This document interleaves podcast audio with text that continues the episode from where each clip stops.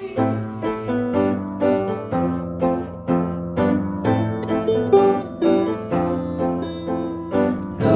dreams of some noble dreams with his fingers and toes and everything in between. With his friends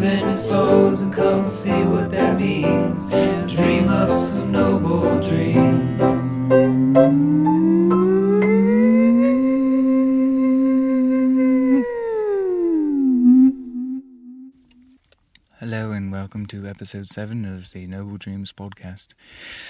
Years ago, as mentioned by Sam and Kate in the last episode, I worked at a program um, out in Hawaii on the Big Island, and we were going for a tour during training with the man who was the land manager.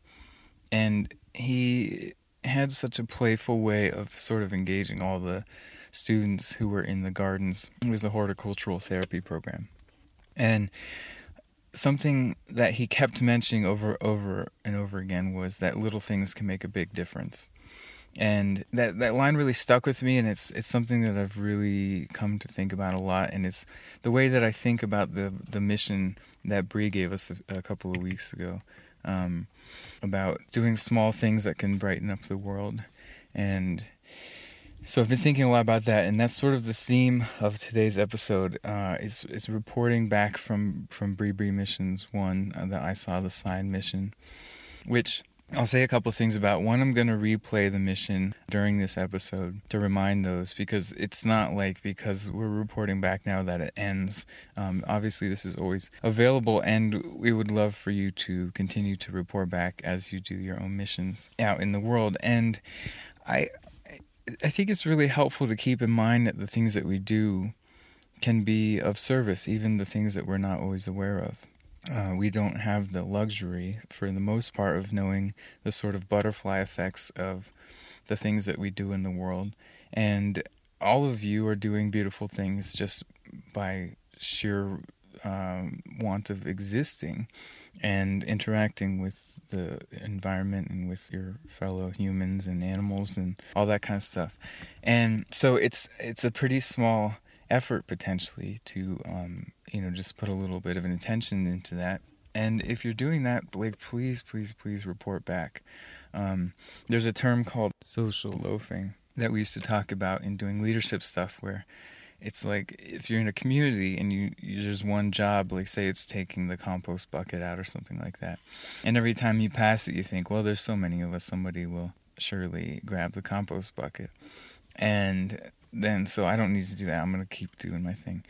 Or or there's a you know on this if you're on the street or something there's a gum wrapper on the ground or whatever whatever it is. And so it's that it's that sense of like well somebody's going to do it so i don't really need to do it.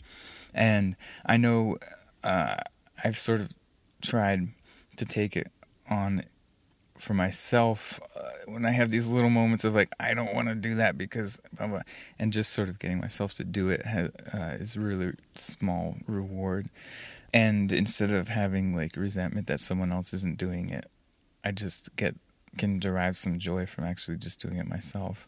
And so I, if you've been listening to these requests for um, for reports back or or doing a little mission in the world uh, and thinking, well, I'll just listen back. I can't wait to see what other people are doing um, with them. Then just maybe take it upon yourself and go out and do it. Go do it today.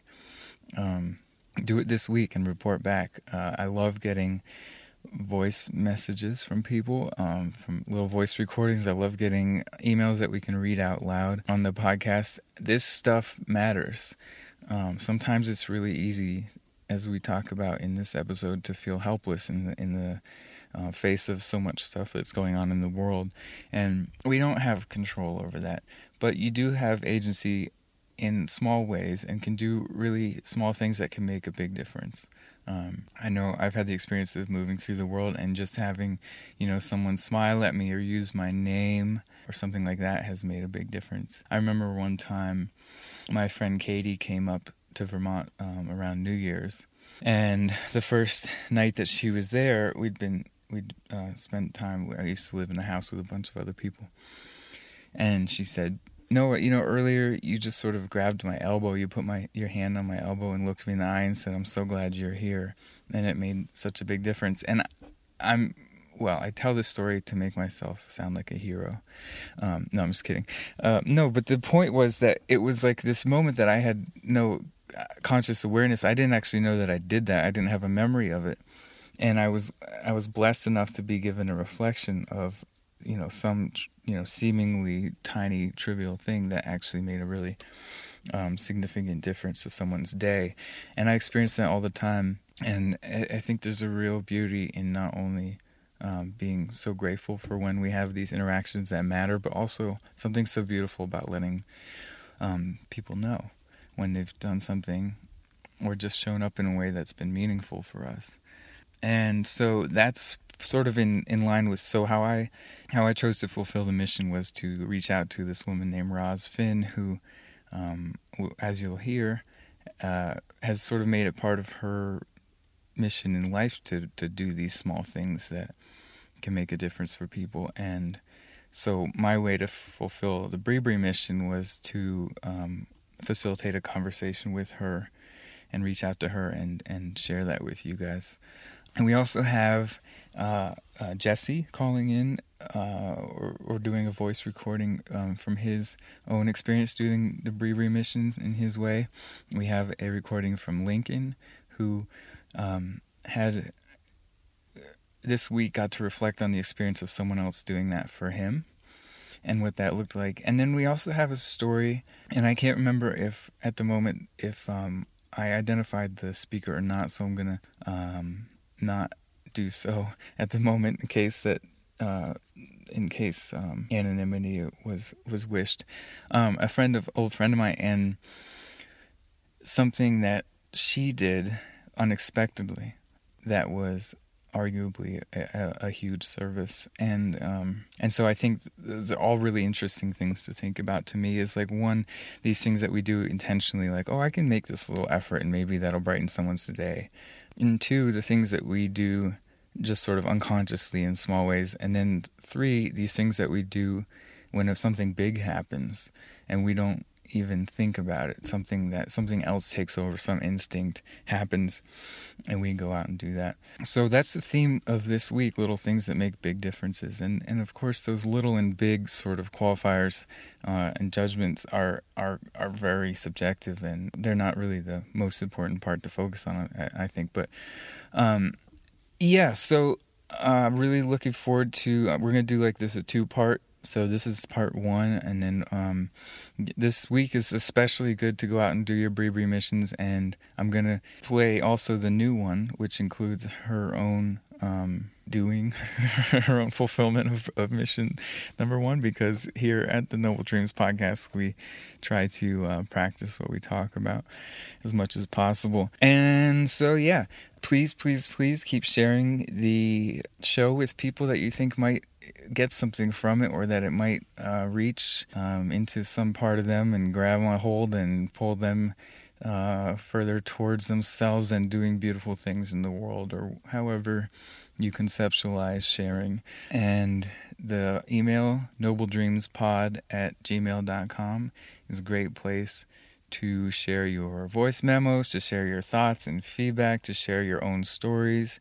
Um, we have a, lot of people submitting different things coming up. So if you've got you know poems that you want to read, if you've got stories that you've written that you want to read, or you want me to read, or um, all kinds of things, uh, just send them along. Songs, very welcome.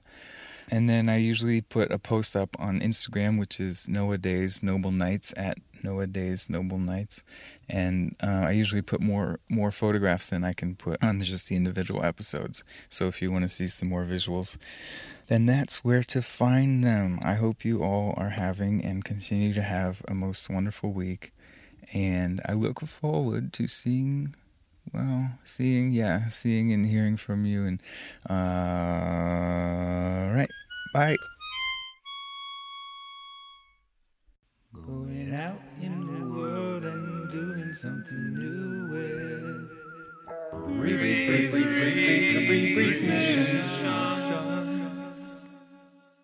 Hey yo, Bree here, and welcome to my first segment of my missions. Super excited to be doing this piece and excited to get to know you all. So, today's mission is called I Saw the Sign. I saw the sign. I opened up my eyes. I saw the sign.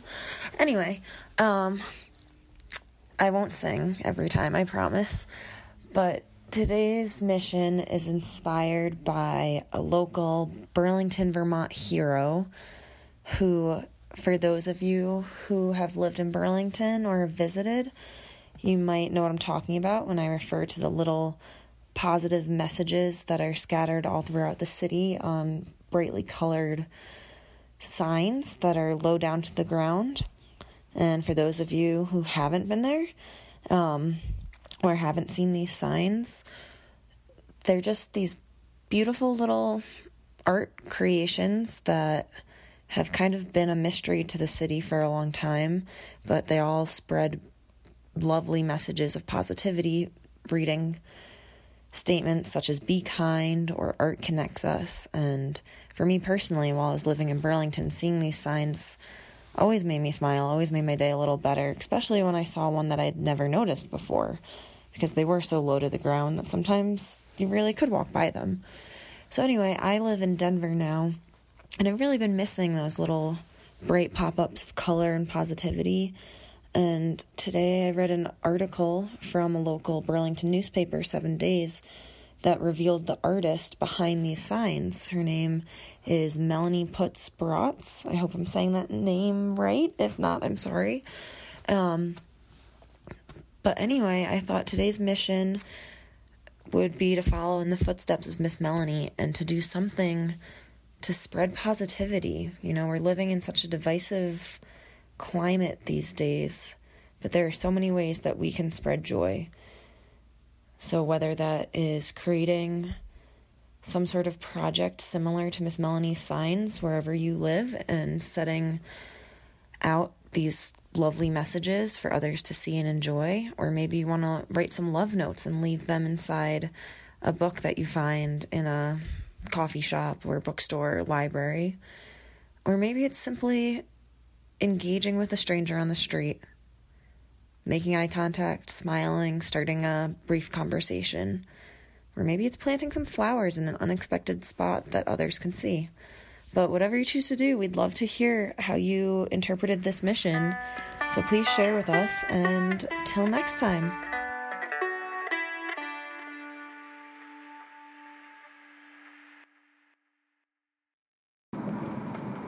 Hey, this is Jesse. I live in Charleston, South Carolina, and um, I'm a huge fan of the Noble Dreams podcast. And so um, I've been listening to each episode and uh, excited to report on my Bree mission or my Bree Bree mission. Thanks to Bree Bree for setting us out into the world to do something positive. So I interpreted Bree Bree's mission as I understood that, you know, the mission had a lot to do with just putting good out into the world and it was presented in the context of doing something for strangers. Um, but I, I was as I was listening to this this episode of the podcast, I was doing dishes in my house. That's one of my main jobs. I'm part of a family of four. Um, the family of four includes my wife and my two kids. And oftentimes, you know, after a long day, um, th- those people go to lay down, and I'm the one left, and my job is to clean up the kitchen. And so I spend a lot of time in the kitchen doing dishes, and while I do dishes, I like to listen to podcasts. It's one of my favorite things. Once in a while, I'll do music, but a lot of times I like podcasts so I can, you know, use it to help ponder my own life. And so I was listening to, to Bree Bree's mission as I was doing the dishes, and I was reflecting on my day at work so I spend a lot of my waking hours um, in a workplace for a small organization. There are three of us that work full time in an office, and um, I really my my two other coworkers are really really great people. Um, they're they're good people in general. They do good things in the world, Um, they're really good at their jobs, and I'm their supervisor. So I'm the boss of the three, um, and they rely on me to, you know, help guide them and, um, you know, give them feedback on what they're doing.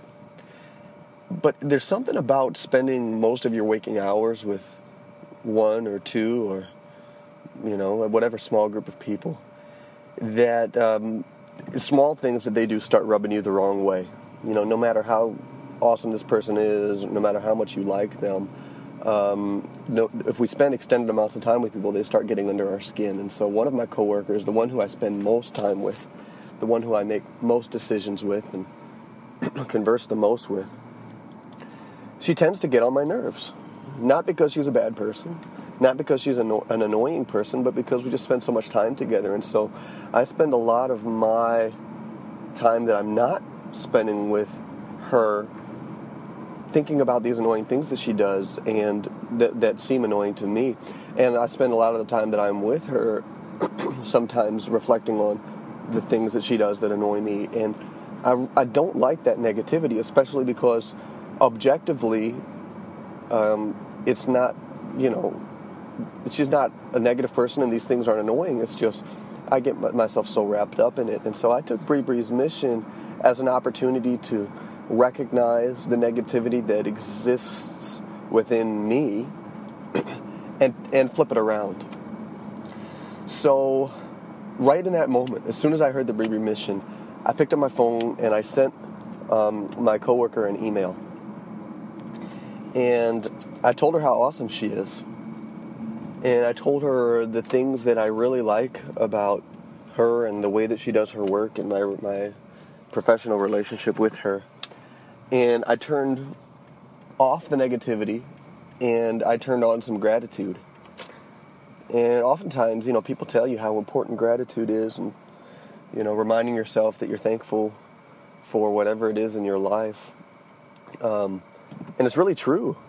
You know, we forget how powerful gratitude is. And so in that moment, I took Bree Bree's mission as an opportunity to show gratitude in a specific area where I was feeling a little bit down. And I'll tell you what, it worked. It's here's the thing about gratitude that a lot of us know, but we forget. It's not about how it's not about saying thank you so that the other person feels good. It's about saying thank you so that you feel good about what that other person is bringing to your life. And so that's it was a moment of like cleansing my negativity, just putting gratitude out there. So I think she appreciated the email. I don't remember if she responded or not. I think she might have brought it up like two days later and been like, "Hey, that was you know a nice note you sent me. Thanks for sending it." I don't know if it had a really big impact on her day or whatever, but I do know that it made a, an impact on me. In that moment, it flipped my mindset around, and it also reminded me to, like, not be such a, not be such a grump, you know. So um, anyway, that was my Bree mission. I challenge you, whoever's listening to this, to turn your negativity into positivity through gratitude, um, wherever that might exist in your life. Um, so, yeah, thanks for listening.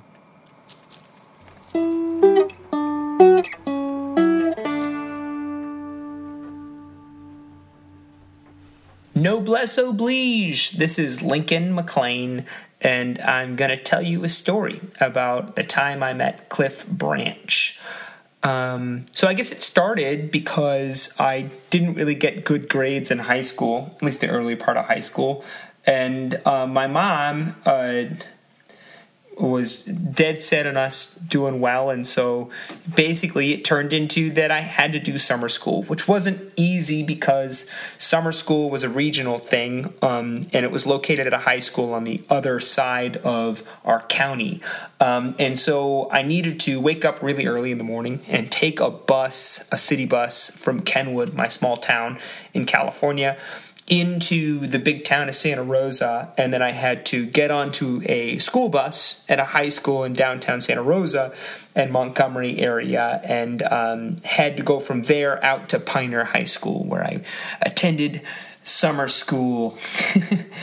and um, uh, that was all fine. Um, I would I would go out there. It took me about an hour and a half to two hours to get to school in the morning, so I had to wake up really early. And then on the way back after summer school, it dropped me off right next to this place called Montgomery Village, which was like a, a, shopping mall area, but like outside, so a lot of stores. And I would just, you know, hang out and do a lot of different things in the stores, kill time before the city bus would come and pick me up and take me back to to Kenwood, California, where I would be able to teach swimming lessons in the evenings to kids to make some money. So it ended up being that I would go to this sushi restaurant and I would um, spend all the money I made teaching swimming lessons buying sushi for myself before I would get on the bus. And so I did this a bunch and I got kind of comfortable going into this restaurant alone and figuring out the fun stuff to order and eating it and got to know the waitresses and the waiters and they'd wave at me as this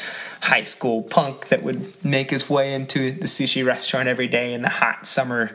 Um, and one day I was sitting there and I was I was having food and um, a gentleman walked in that was just categorically different. He was tall um, and extremely strong, you could tell, and just kind of carried himself with an air of confidence that was different than most people. And I um, also noticed he had a lot of large rings on his hand.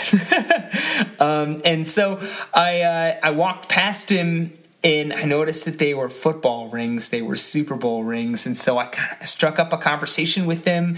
And at the time, I was a huge Niners fan, and um, and uh, I I said, "Oh, do you do you play football?" And he said, "Yeah, I do." And I said, um, "Or yeah, I did." And I said, "Oh, are you 49er?" And he, he said.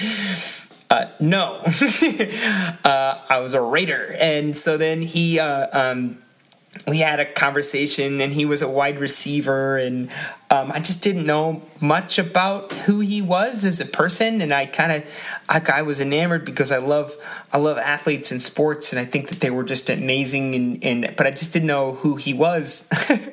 And i just i kind of felt like i let him down because i didn't know who he was but I, I ended the conversation well and and i went back to the my seat and finished my meal and he left and when I went up to the register to pay my bill, um, uh, the uh, the the waitress said, um, uh, "Your tab has been taken care of," and also uh, he left this for you, and it was a um, a, a, football card um, with a um, Cliff Branch on it, and it, it was signed by him.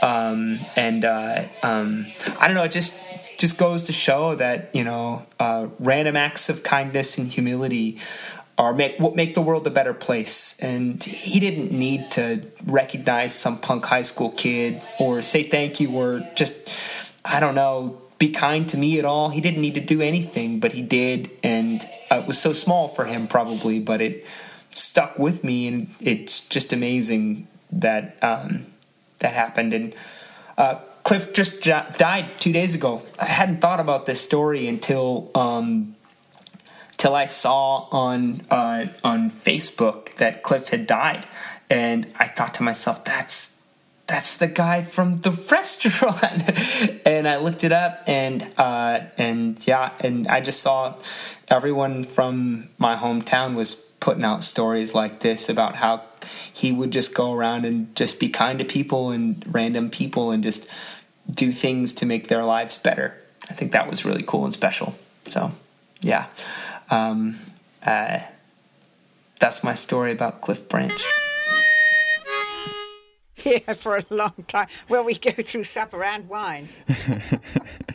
um, so, so uh, just as a review to both the listeners and as sort of an introduction to you as well, um, we have a segment of the show called Bree Bree's Missions, which is my friend Brianna records um, uh, invitations for us to go out in the world and beautify it in some way. Uh, the the first one was called "I Saw the Sign," and it was based on a woman in Burlington, Vermont, who paints little sayings on little wooden signs and mm. puts them all over town. Oh, I like that.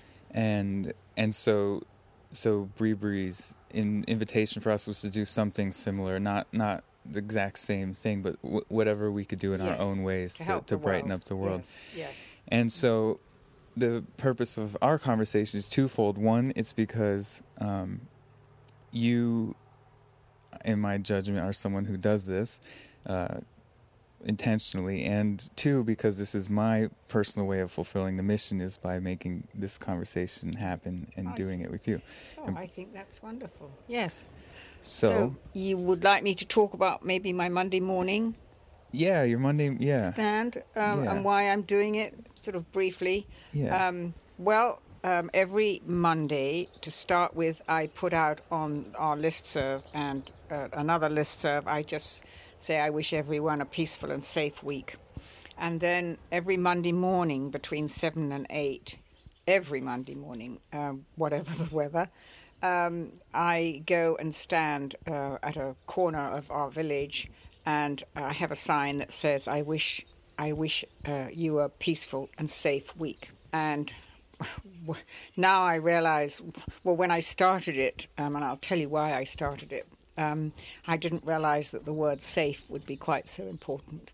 But I think, as well as the peaceful bit, being safe is becoming more and more difficult these days, and that makes me very sad. And um, the reason that I started the stand, and I've been doing it for nine years now, I went uh, over for my mother's funeral in England, and I spent a couple of days in London, and I just happened to be there on the uh, 11th day, the 11th hour of the 11th day of the 11th month. Um, and uh, that is when, at 11 o'clock, uh, I was in London, at 11 a.m., Big Ben tolls 11 and everything stops. The traffic stops in London, people stop in the street, um, and it's all um, to remember the, the wars and people who died in them. And I happened to be at the cenotaph, which is the main place where you go, and I saw all of these um, old soldiers, very old, some of them, some of them in wheelchairs, younger people, families without fathers or mothers, and everybody around me just started crying. And because I was brought, brought up in the war in London, World War Two, um, I just suddenly thought, well, when are we going to stop wars? And what can I do? And so that was when I came back and I to the States, to home, and I thought about it and I decided that that's what I was going to do. And I thought about what I wanted to say to people, and I'm still doing it. And I'm 80 years old and I intend to go on doing it until I'm not around anymore. So, um, and while I'm here, I might just as well say, and I wish all the listeners a very peaceful and, and safe week too. Oh, thank you. Yeah, I do as well. Yeah. Yeah. Um, have have people? Um, mm, I don't imagine that you do it for the feedback, but I'm wondering, since this is such a small town that we live in, um, have you had people report back to you about just? Oh, yeah. yes, a lot of people. And a lot of people say it's a sort of anchor for them on a Monday morning, you know, when they're going into work to, you know, face the week. And, um, and a lot of people I get when I just put it on the on the listservs too, and I get people saying, you know, thank you for that. I don't do it for that, but I think um, cer- certainly the stand there. And if I'm not there for some reason, and I think I've only missed maybe probably six times standing times in the last you know the last nine years you know people get terribly worried and i come back to all sorts of messages and phone calls. Are you all right? Are you all right? And it's very sweet. But it's lovely. And, and no because i'm just near where children are all going by to school as well. So um that that's that's yeah no and i love it and i i do it for this town because i've lived all over the world in different places and at different times and um, I am just so grateful to Strafford, South Strafford, to give me my, as they say, my final resting home, and it's just a very special place. Hmm. Yeah, I agree. I'm very grateful to have grown up here. Yes, Yeah. yes, it's a, a wonderful place. Anywhere really in Vermont, and I'm sure there are lots of millions of other places in the world, but this just happens to be where I am, and some of my family are. Yes. Hmm. And I remember you from being a little boy too. Yes. Yeah. yeah, it feels like a long time ago, but at Yeah. the same time, hmm. yeah. Yeah, life goes by very fast indeed. And now I'm seeing it so funny because now I see because I've always volunteered at the school, you know, for 35 years or something like that. When my son, we came and my son was in fifth grade, and um, so now I'm seeing the children of the children that were at school with him, and um, that's that's a lot of fun. Yeah. Yeah, now the little kids that you used to see running around are coming to your back porch to Yeah. put you on podcasts. yes, that's right. Yeah. Luckily, I can't remember too much about how you were at school. so I do remember when my son was there. Um, he it was snowing, and you know that big bank behind behind the school. Anyway, so he and his cronies, this was fifth graders, they were at the top of this bank, and they made this huge snowball and then they it, well they say oh it just got away from them. But of course it didn't. They pushed it. And it rolled down the bank getting even bigger. And it bashed into someone's car. And it was someone who it was not a good idea to. She did not think it was funny. Well i don't suppose anyone would but it was just a prank. Um, anyway so there were a lot of little fifth fifth graders who had to do um, a lot of cleaning up the garden and you know washing this and doing that in recompense because we all had to parents all had to divvy up and repair the damage but i've always remembered that story but i'm sure your class was very good oh yes, we were Yes, you we were were so just angelic. exceptionally well behaved. Yes, Actually, yes. we weren't. We our our class had a um, group of uh, boys, mostly boys. Occasionally, they would recruit uh, a female member, but they were called the they called themselves the Bulldog Gang. And for for those of you who who aren't uh, who aren't versed on on the space we're talking about, this is a town with a thousand people, you know, in the summertime, and uh, so my graduating grade was seventeen people. wow Yes. a lot more than it is now yeah, yeah, it is more. And and uh, yeah, so we had the Bulldog Gang, and they were the the members of the Bulldog Gang were pretty notorious. Like we, I think the the teachers would a little bit uh, be a bit trepidatious about knowing that we were coming up to their to their grade. Um, we had some good characters. Uh, Oh well, it's a it's a good little school. Um, it really is. Oh, I like I like that the Bulldog Gang. yeah, yeah, yeah. classic characters. Oh, well, Um, do you think that the doing the signs on Monday mornings and doing the things on the listserv, and for those who might not uh, be familiar with the term listserv, it's just an email bulletin board that goes out to the town every morning. So whoever wants to add to it, something to it, an announcement or something for sale or an event, um, they just email to the listserv, and then it comes as a, a conglomerated one to everyone. Um, I'm curious have you ever heard of someone um, being inspired to do something of their own in the same vein by seeing you do that or reading your posts every week? I don't know. I have never heard. I did have a, a reply from someone. I have no idea who he is. Um, and we had a little conversation about it, and he said how much he enjoyed it every Monday morning. And so I just said to him, um, Well, why don't you, you know, just. I said, I do a stand as well. And I said, Why don't you just really try and think about peace and, and safety and putting an end to war during the seven, you know, between seven and eight.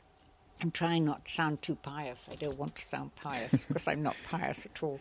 But I do feel, having been through a, a war in London when I was young, very small, I do feel very strongly about war. And I think about the children in places like Yemen and Syria, and now I think Iraq starting up again, and the Rohingya, and all of these places around the world where children are, are bombed and deprived of all sorts of things, including food. And but they will never recover because you don't recover ever from something like that. Um, the shock and the terror and how much we're damaging so much of this world by this continual making war. And we, I think I'm right in saying that America is probably the biggest arms maker in the world, probably without doubt, and certainly the biggest arms seller. Yeah. and where does where does that put us? I, I realize that it's it's a business. Um, you know, people are employed there and everything, but um, anyway, I could go on for a long time. We could all go on for a long time, and of course, there are some wars which I suppose can be justified. Um, probably. Anyway, maybe I shouldn't be talking about all of this. I don't know whether this is what no, it's fine to, talk about. And and I think what what comes to my mind is that there's a lot of um, things going on in the world that are frustratingly beyond our control and are really Yes. heartbreaking and Yes. hard to take on and even to have awareness of them and to have you know sort of that helpless feeling of like well what can i really do about that Yes. and you know for some people that looks like um, you know going to these places and trying to be on the ground Mm. and do this or that for some people it's going to protests and this and that and and Yes. and and then there's other people who i mean i think there's a lot to be said it was like was it kennedy who said think globally act locally and Mm. Yes. um, you know that that sometimes contributing in little what seem like little ways Mm. that can make a big difference is kind of kind of the theme um, for this week in my mind. Um, I agree. I'm actually going to do a course um, in Hanover, and it's called um, "How to Have a Difficult Conversation." And so I thought, well, that's really interesting, and I would really like to learn how to do that and how to listen to somebody's quite different point of view to mine without exploding. I think, you know, to really learn to listen and try and, even if you can't either respect or understand their point of view, um, at least not to sort of blast them off the earth because that's what they believe, and you have to respect what people believe, whether you believe in un- or even understand that belief or not. yes, I, I mean I can't I couldn't agree more. I think actually listening, especially to people that we don't agree with, is is one of the most valuable things that we can do, Yes, and it's something that a lot of people don't seem to be willing to even give a try. try to. I know, Yeah. and I think uh, I certainly, um, I have certainly been guilty of that, and um, I, I also have talked to people about things that I, I just don't understand how people could, could want to believe that, and and actually found that there is some nugget of of not necessarily of truth perhaps or some nugget of something that I could understand because I'm seeing it from a different point of view. So it's it's quite interesting. But on the other hand, I really don't at the moment. I'm I'm not. I don't quite feel up to engaging somebody who has a completely different point point of view to me. I don't feel that I would do much good. Um, but the other thing I like to do and put out on the listservs, which you've described, thank you very much, is I um, I do short essays uh, every two weeks. Um, they also go in the Randolph Herald, and they're mainly little biographies. I did one just the other day called Golden Moments about how we all have those looking back, back, back, back into our early childhood, or it can be an adulthood any time. But we all have those particular little golden moments when something that was so special happened and it just really lodged in our memories. And I did one very um, long time ago when I was a small, small child, and then I did a contrast of my my two twin granddaughters um, leaping off um, into a pond, a pool in the river, leaping off a bridge, and so uh, you know that I'm trying to do the same sort of thing is to give people something to sort of lighten lighten the moment. Because I think right now in this world between everything and climate change and politics and oh, goodness knows what and um, that life is just really very difficult and very frightening. And so I think I like to try and give people something that they can laugh at or that they can feel nostalgic about, or it just takes you out of the moment, I think. Yeah. Well, that's very much what I'm, you know, attempting to do with this podcast. There's plenty Yes. of um there's plenty of things that if we think about them too much or you know, make it so you don't even want to get out of bed in the morning. Um and then there's just as many or more that are absolutely we're celebrating all the time and there's plenty of places and sources that are hyper focused on the former, and I don't I don't want to uh, pretend like there aren't difficult things in the world, and I also feel more invested in trying to celebrate what what you know what we can do with being alive, um, and and and create a space for that to do that for I- that to exist. I agree, and there are people out there. I mean, Doctors Without Borders, um, the Peace Corps, um, and I, I hear about people, uh, you know, young people from uh, who have left school all the time, going out to Africa or India or you know, all these places and and trying to do something that would help people. Um, there is so much, and unfortunately, all the bad things tend to get stressed um, and stress one, but they tend to be become the be all and end all of newspapers and, and everything else you get off the computer, instead of trying to, um, you know, remember that there are many, many good things and there is a lot of love in this world, as well as there is a lot of hate too, but it's offset. Yes, I I I think it's offset and more. Yeah.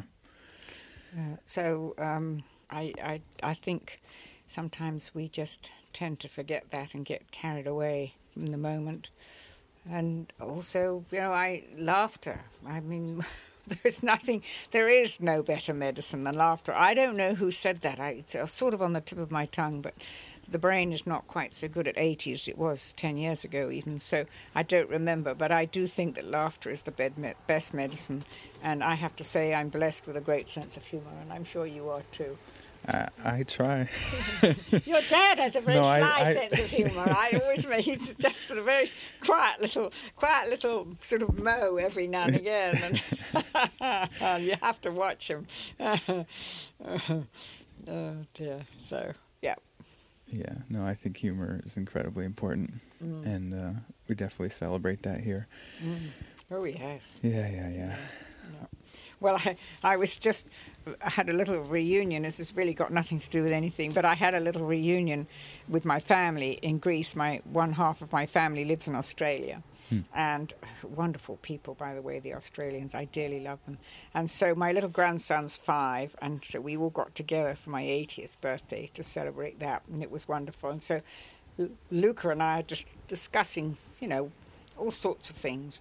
And he'd obviously been told that I was 80 now and I was, you know, maybe old. And so there's a sort of silence for a moment. And then he says, So, Granny, when are you going to die? I love kids. I love kids. When- Well, I, I tell you, because it was, I absolutely loved it. Not only because it made me laugh like Such a good I just, I'm sorry, Luke, I can't help you. I don't know, but it was because it was so innocent and it, so it was so funny. And I thought, yes, that's what we need more of in this world. We just need more innocence. Yeah, I can't agree more. And and I and I also when I hear you tell that story, I I I can picture a lot of grown-ups who are afraid of offending people going, "Oh no, you mustn't ask that question. Oh no, no, we don't ask we don't ask that." But of course, to my mind it's like, "Oh yeah, heck yeah, Yeah, this what a great what a great question. What Well, a great, you know." One question that can't be asked is answered, as a matter of Yeah, fact. yeah. But I think yes, it was just the it was just the lovely unknowingness of of him asking. Uh, He had no idea what he was asking. And because he had obviously at five, you don't really have any idea. Well, none of us know what death is anyway, do we? So oh, I'd better be careful there. I might get be stepping on toes. But anyway, um, that that was a good laugh. Yep yeah. and uh, so the world is full of them. And uh, there's somebody, I think it's on a Saturday morning. Is it Scott? Somebody on, on NPR, and he always, uh, well, I can't know anyway. But I, I really enjoy him. And at the very end of his hour, I think it's between nine and ten, he always finds something funny or something good or something inter- you know to say something quite different and away from all the ghastly stuff he's been talking about for an hour and all the interviews and everything like that and i really like that and i and i wish that um, it happened more often um, so anyway Yeah, it's good to have a uh, like a even i I'm not familiar with that show, but I, I like the idea of just having a reminder of like you know, especially if you're in a thing where you're just discussing things really seriously and you know arguing about this or that or whatever. yeah. It's good to have something as a reminder of like, oh yeah, and we're also alive and in the world, and there's way more to Yes, exactly, way more to exactly. Yes, and then also I just think to wake up every day and feel I am so grateful Hmm. that I have food in my mouth and a roof over my head. I know it sounds very trite, but it's so true, and um, that I had a, a happy childhood. Uh, you know, once we got out of London and the war was over, we lived in deep countryside like it is around here, and um, we were very free. I mean, gosh, after breakfast, my mother would say, well, All right, then, dears, off you go. I'll see you at lunchtime. And after lunchtime, it would be the same thing. So we, you know, no helicopter parents in those days, I'll tell you, Noah. No, nope. Just, um, yeah. So that I was very lucky because I think that starts your life off so well. And um, so a lot to be thankful for. Yeah. Indeed, always. Yeah. Pretty varied in between, but Yeah, yeah. There's there's definitely moments that are a lot harder to find the gratitude for uh, in the short term, for sure. Yeah. That's the way it goes. Um, well, Roz, I want to thank you in in the spirit of gratitude so much for um, doing this today, and also, you know, this is a, a bit of a a um, like a teaser or a trailer. Yes. We're going to sit down with Roz Oh, again dear. and do a do a long form Oh boy. um, Yeah. deep dive, well, well, we'll we'll try anyway. and we'll try. Um, we'll well, try. thanks very much, and I enjoyed sitting out here on my back porch with you and just chit chatting. I'm afraid I hopped around a bit, but No, that's the- that's the Yeah. beauty of it. There's hopping space. It's not. Uh, we're not here to, you know. So Roz, tell me this. Oh, Roz, tell me this. Tell- It's not, not not my style, Good. and it's not what I would want to listen to. So and and uh, and before I go, I'll wish everyone a very peaceful and safe week. thank you so much. Okay.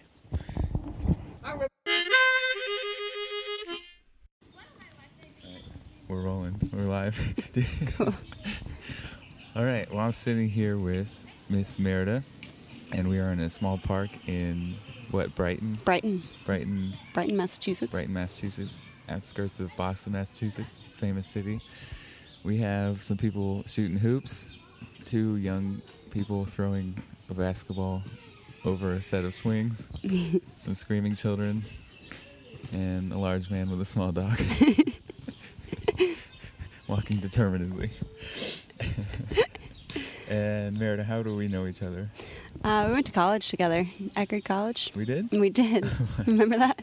Back in the day, a long time ago. Eckerd College. I, Yeah. I vaguely remember a a resort slash summer camp slash Yeah. school. It was totally a summer camp. yeah. Yeah, beach camp. Um, and what was our what, what what did our friendship consist of at Eckerd College? Uh, we played in Kappa together, and we went fishing sometimes, Mm-hmm. and we were pretty close friends. Uh, what other activities did we do together? What I mostly what I remember is uh, well, for those of you who aren't listening, I'm a big giant person. Not really, but uh, and Pretty Merida's, tall. Merida's a very small person. Yeah, pretty short. pretty short and uh and we used to do we had sunset club for a, short while and we Yeah. would, i'll give you a piggyback out Oh, to the yeah. out to the point because the college we went to was on the water in the gulf of mexico in florida and uh and there was a pier that you could walk out on and so we would trudge out there at sunset time because To the end of the world. yeah because it was oriented to the west and and yeah the end of the world little pier there and that was that was a good time I also remember one time that we started watching Seven Years in Tibet with Brad Pitt and gave up on it really quickly because we both realized it was like three hours long. and we weren't ready to invest in, in that. It's too much. Three hours is too much. Yeah, it's too much, uh, too much other stuff distracting. Um, Yeah. Too much sunshine to be watching the television. Yeah, exactly. Um, and then yesterday we met up for the first time since, well, well, actually, if you left in, if you left in 2009, but you did come back and visit. I did You come were- back and visit. You were there in 2000. So we we met yesterday uh, for the first time in almost probably almost to the day nine years, Yeah. and nothing's changed. Wow. We're pretty cool. Yeah, I have a few gray hairs. Merida looks exactly the same. We're still really cool by any non-traditional standard. um, and uh, anyway, so hopefully people can hear the birds in the background. There's a lot of really um, charming background noise this morning. It's weirdly warm, Beautiful day. even though the sun's not out, which is a nice combination. hmm You're bundled up still. Yeah. Why are you bundled up, I got? I got kind of sunburned, and I feel cold, so I'm all bundled up to try to protect my sunburn from the wind. Everywhere except for your for your ankles. My ankles somehow escaped the sunburn. and you weren't wearing socks. No socks. And we don't know why that happened. No idea. And you have a perfect V going down your neck in the shape of your chin.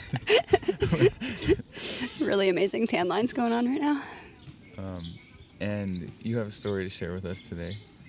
And I I was do, curious yeah. if you'd be willing to, to share that with us. Yeah, I'm and what happy you to learned share. from it and what, what happened and Yeah.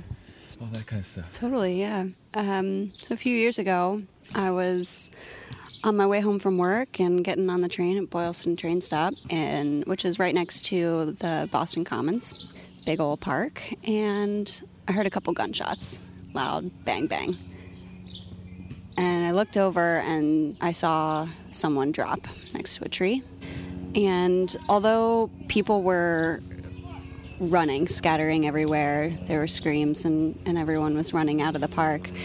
I didn't really register any of that, and the only thing I thought to myself was, "Is that guy okay?" And I started running towards him. So that moment is a moment I reflect on a lot. As in a moment of chaos, my instinct was to run towards the danger and I still think about that because after I I got to the man, he was already dead.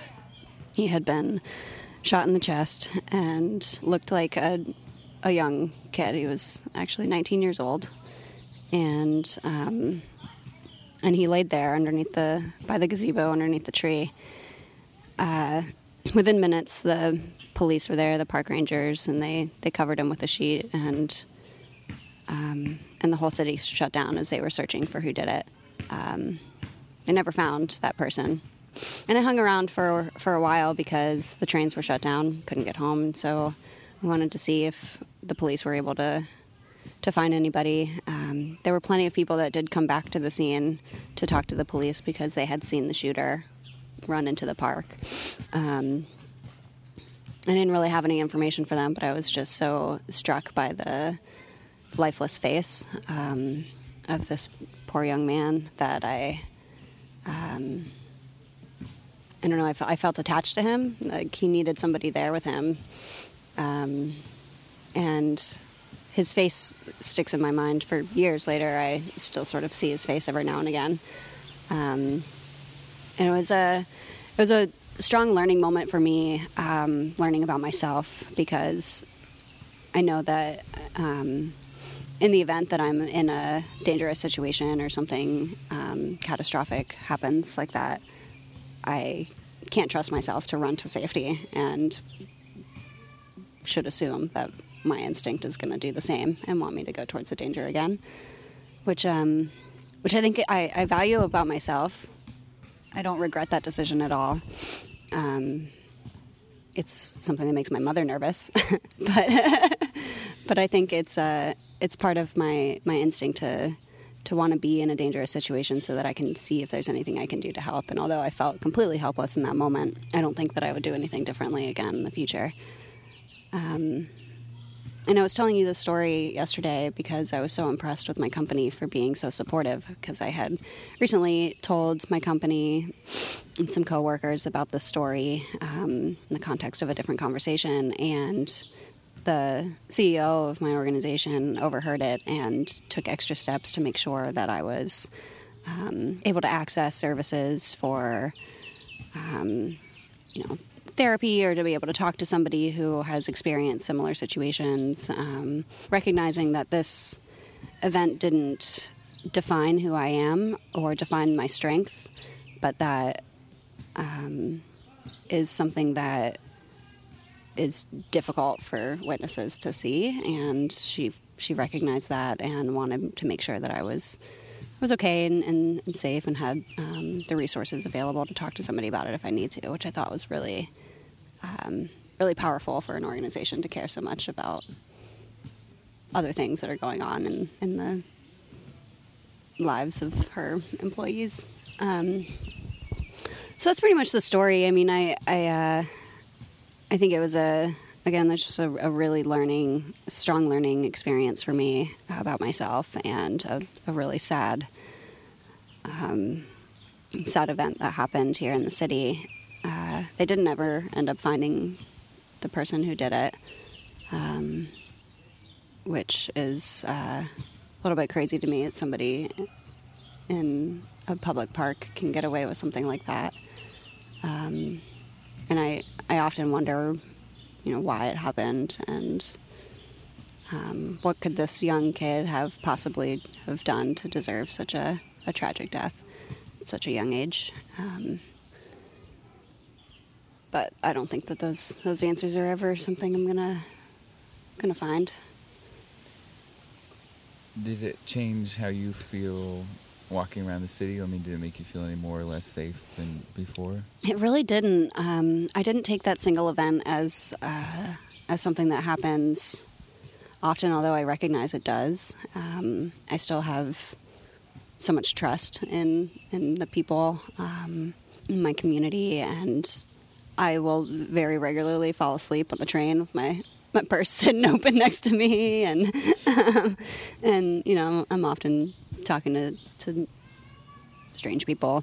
Um, and I, I do still have a lot of trust. I, I, recognize that people make bad decisions and do horrible things, um, and and there's you know quite possibly very bad to the core people out there. But uh, I don't like to assume that everybody would be that way. Um, so I do still have a lot of trust in the city and the people, and I still feel safe. Um, I don't think anybody is going to be targeting me in the middle of a park, but I I feel a responsibility to kind of be there for people that are being targeted. Um, and so, you know, working with um, at-risk communities is something that I, I do in my life, um, and it's something I had done prior to this event, but it's um, it's something that I do think about as I'm working with um, you know, homeless community or the the women's shelter and the, the dangerous situations that they've all been in, because um, it does happen. But I don't think it should change the way that I live my life. In in the moment where you decided to, I mean, even if it didn't feel like a conscious decision, but that you decided to run towards the person, um, did you feel like you were in danger at that moment? Like, did it feel like a dangerous situation, or did the the impulse to just be with that person sort of supersede that?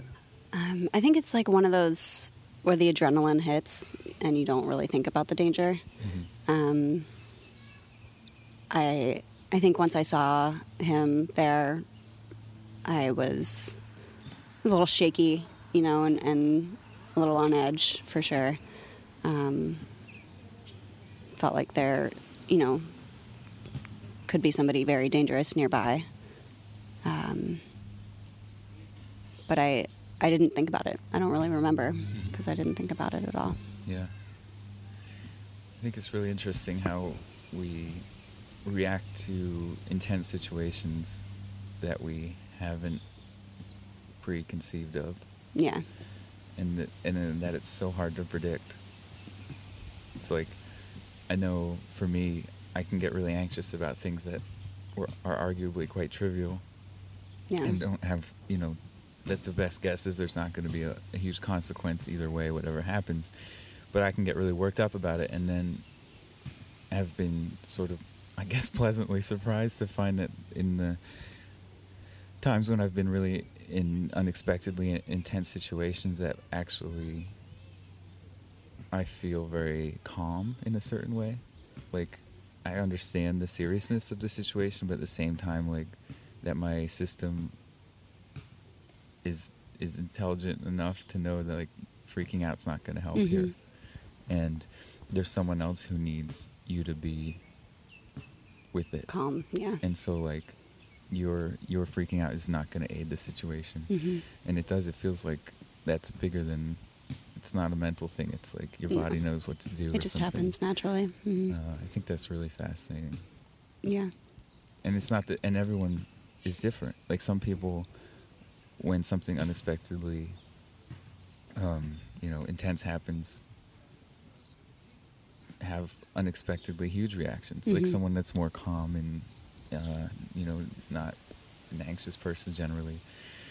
I mean, who knows? There's no way to generalize it. It's just the the interesting to see how how we show up when when it really when something calls or something like just like you were saying last night like you were just passing all these people going the other direction. And it's like it's just that's just really fascinating that that's that you're the person who you know for whatever reason your being is like nope i gotta go there. Gotta go, yeah. yeah everyone does react differently and i think that is the, the context of the conversation that i was having with my coworkers a few weeks ago um, was how people respond to situations and how they you know know for certainty that they would definitely not do one thing or the other in that situation and the point of me telling this story was that i would have never guessed Right. that i would have been the one person that was running the opposite direction of the crowd uh, but it's something i learned about myself in that day yeah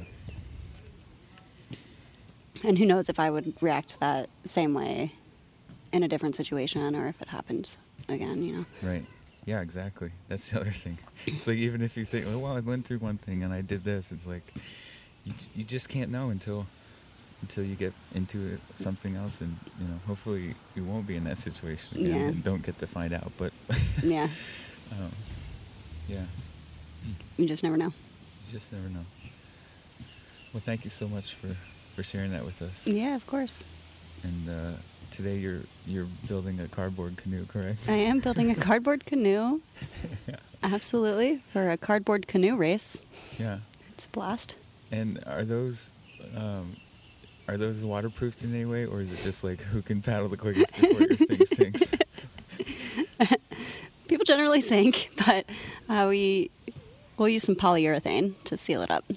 So a bunch of glue and tape, and then seal it with some polyurethane. I want to see a I want to see a picture of one of these things. Yeah. The only time I've seen it was like a it was like a problem solving initiative thing at this camp where I used to work, and we gave you know a group that was going to go out on a trip for six weeks or something. You know, in the wilderness, they gave them a bunch of duct tape and cardboard, and it was like a challenge. You Yeah. know? make a canoe that, and it, I don't think it went super well. yeah, no polyurethane, it's gonna it's Yeah. gonna sink pretty quick. Yeah. I don't know, but I'm really interested to see. I would be really interested to see to see what those look like. If I think to myself, build a canoe out of cardboard, I get I'm thinking, well, yeah, that sounds like a, a really intense challenge. Yeah. it is a challenge. Uh, But it's fun. They really do it every year. Yeah. Yeah, you can check out their website and, and look at videos of past years. Cool. Yeah. Maybe we could put a link to that in the show notes here so people can check it out if they're Yeah. interested in cardboard canoes. Yeah. Oh, all right. Well, we're gonna go get breakfast before we gotta split up. So, Yeah. anyways, thanks so much, Merida. Of course. So great, so lovely to see you. This is really cool. It's been a blast to see you too. yeah. All right. Over and out. Over and out. Okay, friends, and just to reiterate, I'm about to play Bree Bree Missions number two, but Bree Bree Missions number one is ongoing. So do the first one as well, please, please. And you can do the second one as well. Um, so, also, the song I forgot to mention is Give a Little Bit by Supertramp, a quick version for your listening. Going out in the world and doing something new with Bree Bree Bree Bree Bree Bree Bree's missions. Hi, friends. Bree here with mission number two. And, but before we get to that, I just wanted to take a moment to let you know what I did um, for mission number one of spreading joy and beauty in some way. I decided to paint rocks that I found outside, all different colors, and to write some positive words on them and spread them around my city. So it was really fun, and I actually invited one of my friends to come over and paint some more rocks. So we'll be doing that in a few days. So we'll keep it going because it was just that much fun. Um, but so for this week, I wanted to spend a second talking about the idea of miracles. Recently, I have been introduced to the author Sark. That's S A R K, Sark. She is, in some ways, a self help guru, but more than that, I think she just spreads encouragement to love and live life fully. And she writes, most of her books are in her own handwriting rather than typed up and filled with all these beautiful, colorful drawings and scribbles and doodles. And it just feels really homemade and, um, um you just I, personally i feel more connected to the author while reading than I do with most books just because of the format of it. But one thing that Sark talks about in one of her books is the concept of miracle walks, where the quote she says to explain it is Miracles find me now. So no matter what she's doing, whether it be an already joyful day or activity, or if she's in the midst of grief, she enters into the world as often as she can with the mindset that miracles are out there no matter what. And she describes how that attitude has changed her life and all the wonders and daily moments of magic that show up by entering into each moment as if there's a miracle waiting for you. Um, and I actually had recorded a different mission for mission number two, which I'll probably use for some future mission because it's something I was excited about. But during a trip with my best friend that had been planned for months, we very unexpectedly got mugged and um, I lost my phone in that situation, and with that, the recording of the mission. But the reason I bring that up is earlier that day, I had described to this friend the idea of miracle walks and kind of jokingly had been saying all day, like, Are you looking for a miracle? And then this situation happened, which led to a lot of other stressful things to kind of deal with what had happened. but after being in the police station for about an hour and a half because of, you know, some of the things we had to figure out, I remember that that's how we had started our day. And even though I had just been crying, I wrote down on a pad of paper, Are you looking for a miracle? and showed it to her. And she started laughing. We both started laughing. And I realized that this is really a good opportunity to practice this concept because even though Sark talks about looking for miracles in all experiences, including grief and sadness and anger and whatever, it's so much easier to be like, I'm going to do this when I'm having a great day and feeling excited and happy. And it's really challenging to be crying in a police station and think, I'm going to look for a miracle right now. But we did, and some miracles really did find us. So for this week's mission, I am just encouraging everyone to take a miracle walk and really come up with your own interpretation of what that means and what you want it to look like. And if you're interested, check out Sark and read some of her books. Um, she even has a phone line where you can call and hear some of her messages. So that's a fun way to get to know some of her beliefs. But yeah, go take a miracle walk and let us know what you find. All right, thanks. Till next time.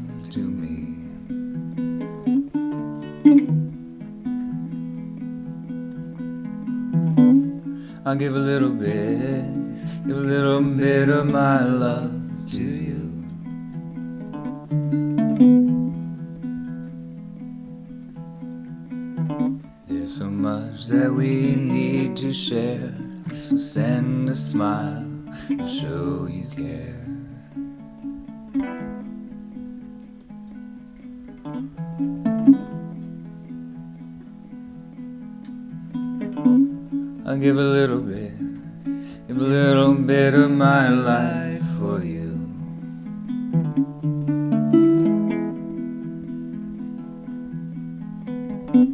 So give a little bit, give a little bit of your time to me.